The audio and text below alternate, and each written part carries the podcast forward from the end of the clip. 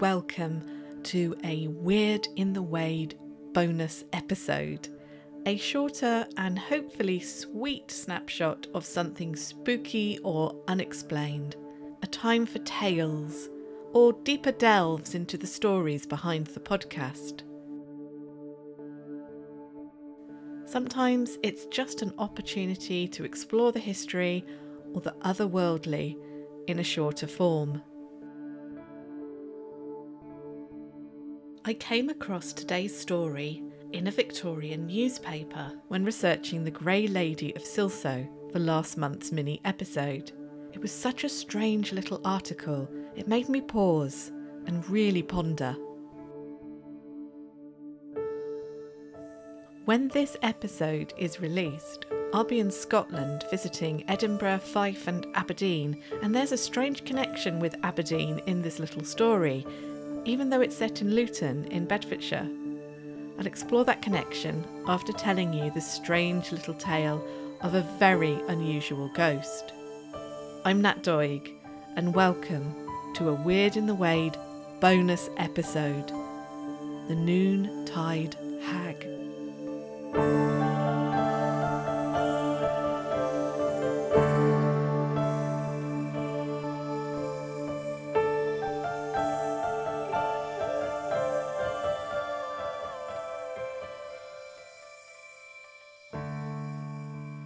Story takes place in Luton in November 1848. For the 1840s, think women with ringleted hair, big bonnets, and even bigger skirts. Men went big too, with top hats and tails, though the characters in our story were not likely to be wearing such finery. The Hertford Mercury and Reformer runs our story on Saturday, the 18th of November, as its first under the heading of Bedfordshire. The story is scant on detail and devotes almost half of the space to literary allusions and speculation on the nature of the apparition, as well as wondering who may or may not be able to shed further light on it all. But here is my reimagining of what took place based on the news article. It was a cold November morning when the children from the Luton workhouse made their way into the town centre to attend a service in the rather grand St Mary's Church. They hurried down George Street, where just the other day there'd been a crash between two horse drawn carriages. The town was still abuzz with talk of it. One of the children, Martin, wondered about the crash as he walked. He'd heard that one of the injured horses had its legs bandaged with ribbons. He imagined the pony, its legs like colourful maypoles, trotting away in front of him. He liked to daydream, but was careful to not let himself get carried away.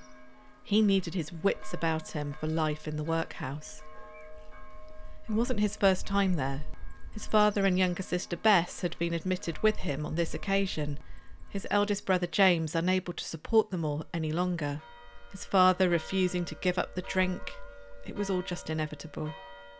They were more often in the workhouse than not over the last couple of years. But he knew that once James was more established, he'd be back for him and Bess. Martin could see Bess ahead of him, her fair head bobbing as she walked with the other girls. It was his only real chance to see her when they came down to the church together. He watched her all the way. But once in the church, Martin was positioned just out of sight of Bess, so he concentrated on his singing and pretending to listen to the sermon, whilst he watched the winter light seep through the stained glass windows, casting cold shards of blue on the grey stone floor. Martin was a good boy. He tried to be helpful and polite, and the masters and the guardians of the workhouse recognised it.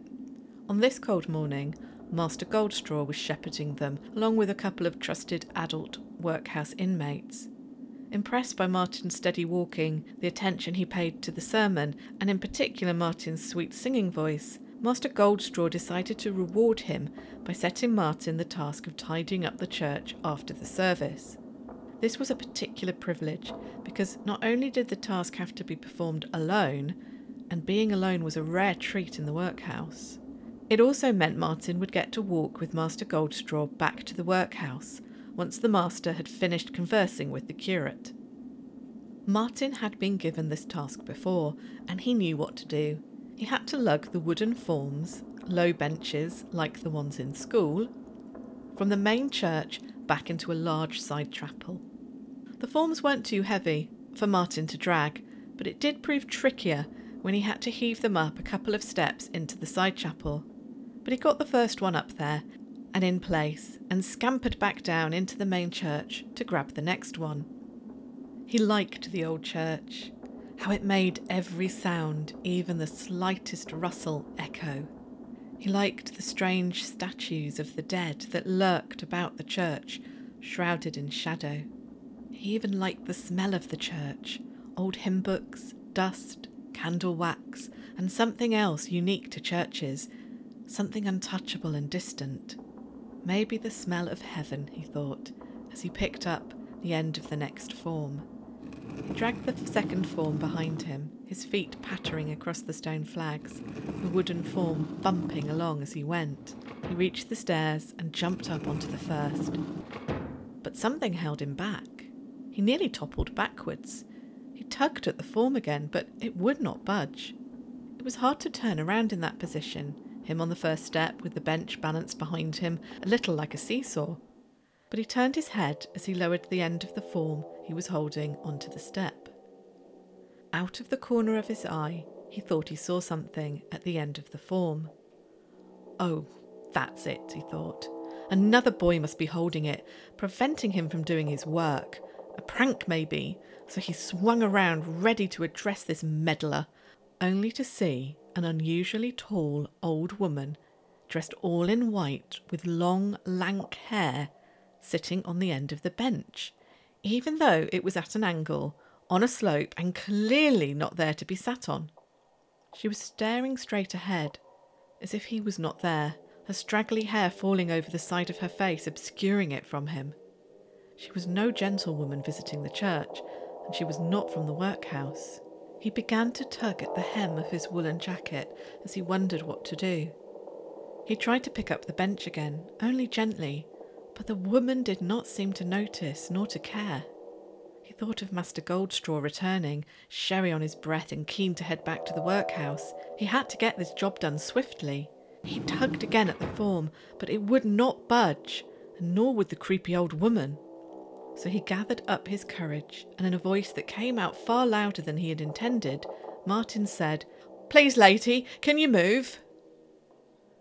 At first, she stayed perfectly still, and Martin was about to open his mouth again when, with a sudden jerk, the woman snapped her head round to face him. Then Martin saw that this was not a woman, nor a mortal human. The tangled strands of drab hair framed a skeletal face. Later, Martin would say if there was skin on that face, it was the colour of old bones. He could see no eyes, just wells of darkness which at their very pit glowed with an ember not of light, but of something even blacker than the darkest night. As the creature opened her mouth, her lips were the shade of yellow that you only see on old bruises, and they seemed to stick together with a stringy gunk. Martin never heard what she rasped at him, because the sound was like Satan himself raking the ashes of hell, and he fell into a swoon and fainted. Master Goldstraw found him, and the boy was so pale and collapsed in such a strange aspect, half on the top step, half off, that he felt genuine concern for the boy. Goldstraw called for help, and his friend the curate came running. They carried Martin over to a pew, where after some time he came round groggily. And it's at this point we must leave Martin's point of view, as the article gives us scant enough detail of him as it is. What we do know is that someone tells a newspaper reporter of what Martin witnessed, and this someone has decided that Martin saw the noontide hag. Now, my Master Goldstraw and his curate friends are my inventions, as is the name Martin for our workhouse boy. The article refers to him only as a workhouse boy. He has no name to them. He is not important. And to be honest, the noontide hag herself is not that important to the writer either. He provides no description of her. I got to run riot with my imagination to conjure up a creature worthy of creating such fear in a workhouse boy who must have seen his fair share of horrors. I based his story on that of my great grandmother and her siblings, who as children often spent time in the workhouse at different times to each other. What the reporter does seem to be interested in is telling us how well read he is on the subject of ghosts. The author of the article flourishes his literary and historical knowledge to tell us that Sir Walter Scott has written about such a noontide hag, but that the reporter has struggled to find mention of such a creature in the works of Reginald Scot's Demonology, nor in the pages of the periodical Blackwood. He also claims that the Great Wizard of the North does not mention such apparitions in his extensive works. He goes on to joke that maybe next time, if she could oblige them by sitting on the aisle end of a pew during a church service, the congregation will be able to lay hands on her and get evidence of her corporeal form. It's clear that he's mocking those who have fallen for this ghost story. Demonology was a 16th century tome considered a relic by rational Victorians. Blackwood was a popular magazine famous at the time for printing gothic and horror fiction. It inspired the Bronte sisters and Charles Dickens.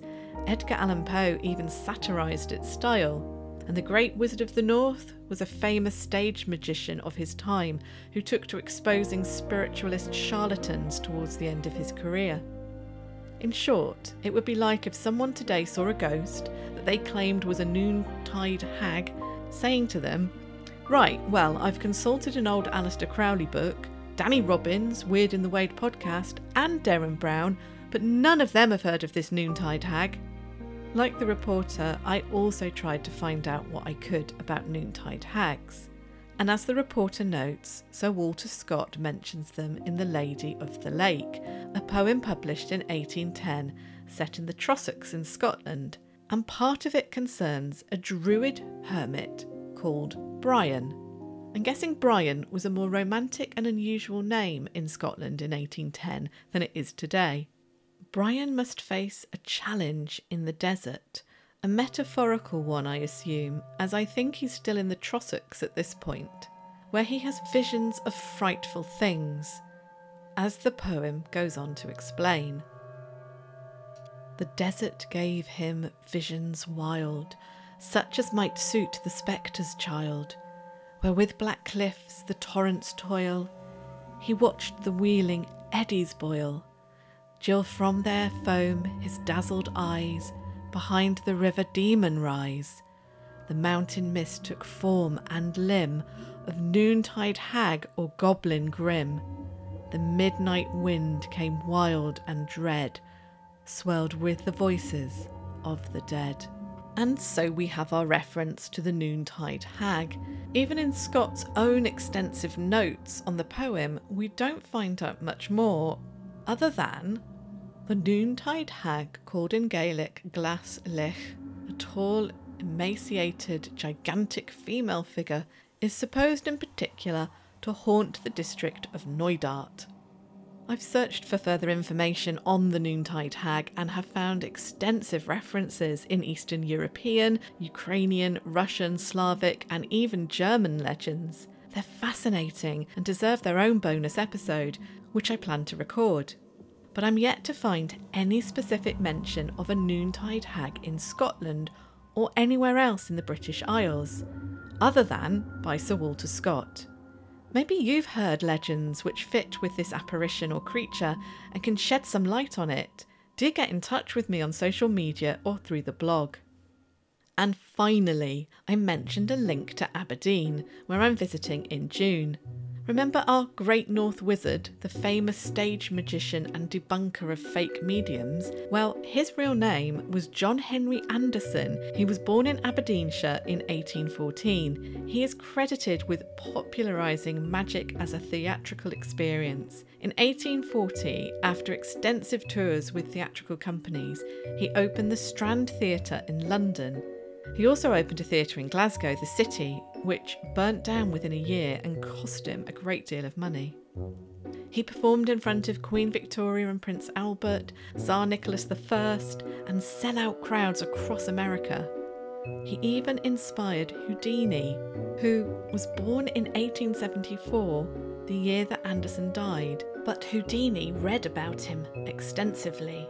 It seems appropriate that Anderson was given his stage name, the Wizard of the North, by Sir Walter Scott. Anderson had a turbulent personal life, with mistresses and illegitimate children whom he acknowledged and supported, so at least he did the right thing by them, if not by his wife. He's buried at St Nicholas's Church in Aberdeen, so maybe I'll visit when I'm up there. If it wasn't for this curious little ghost story set in a church in Luton, I would never read about this pioneer of theatrical magic who also dedicated his time to unmasking frauds who claimed they could contact the dead, and he largely did this by demonstrating how their tricks were performed.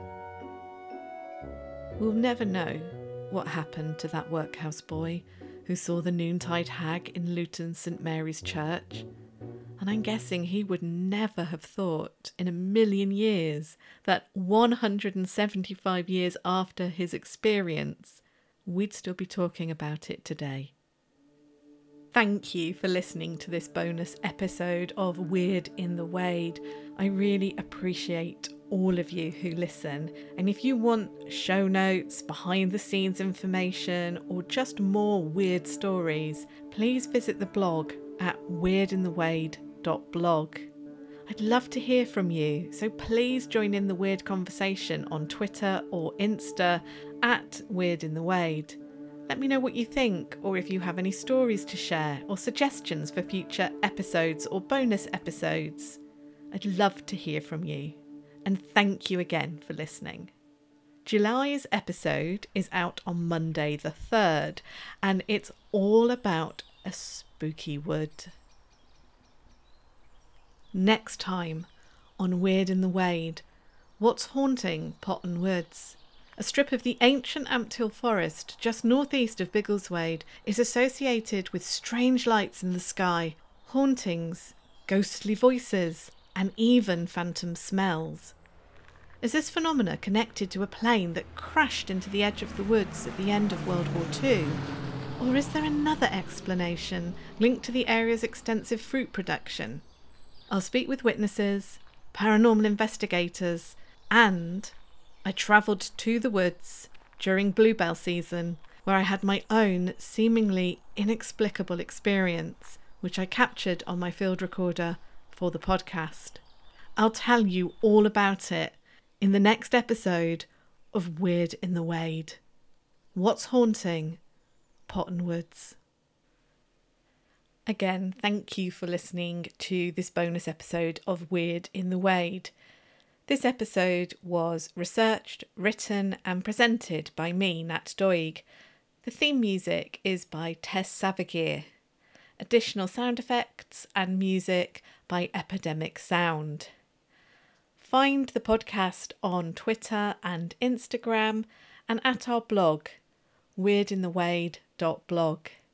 And if you've enjoyed what you've heard and you're able to support us, please do share, like, and follow our podcast. And if you can, please review it and rate it as it helps other people find the podcast.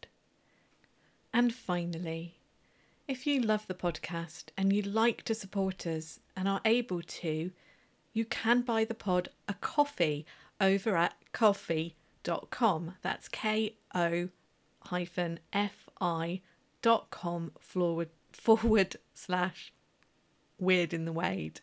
We really appreciate any support that you can give us. Thank you.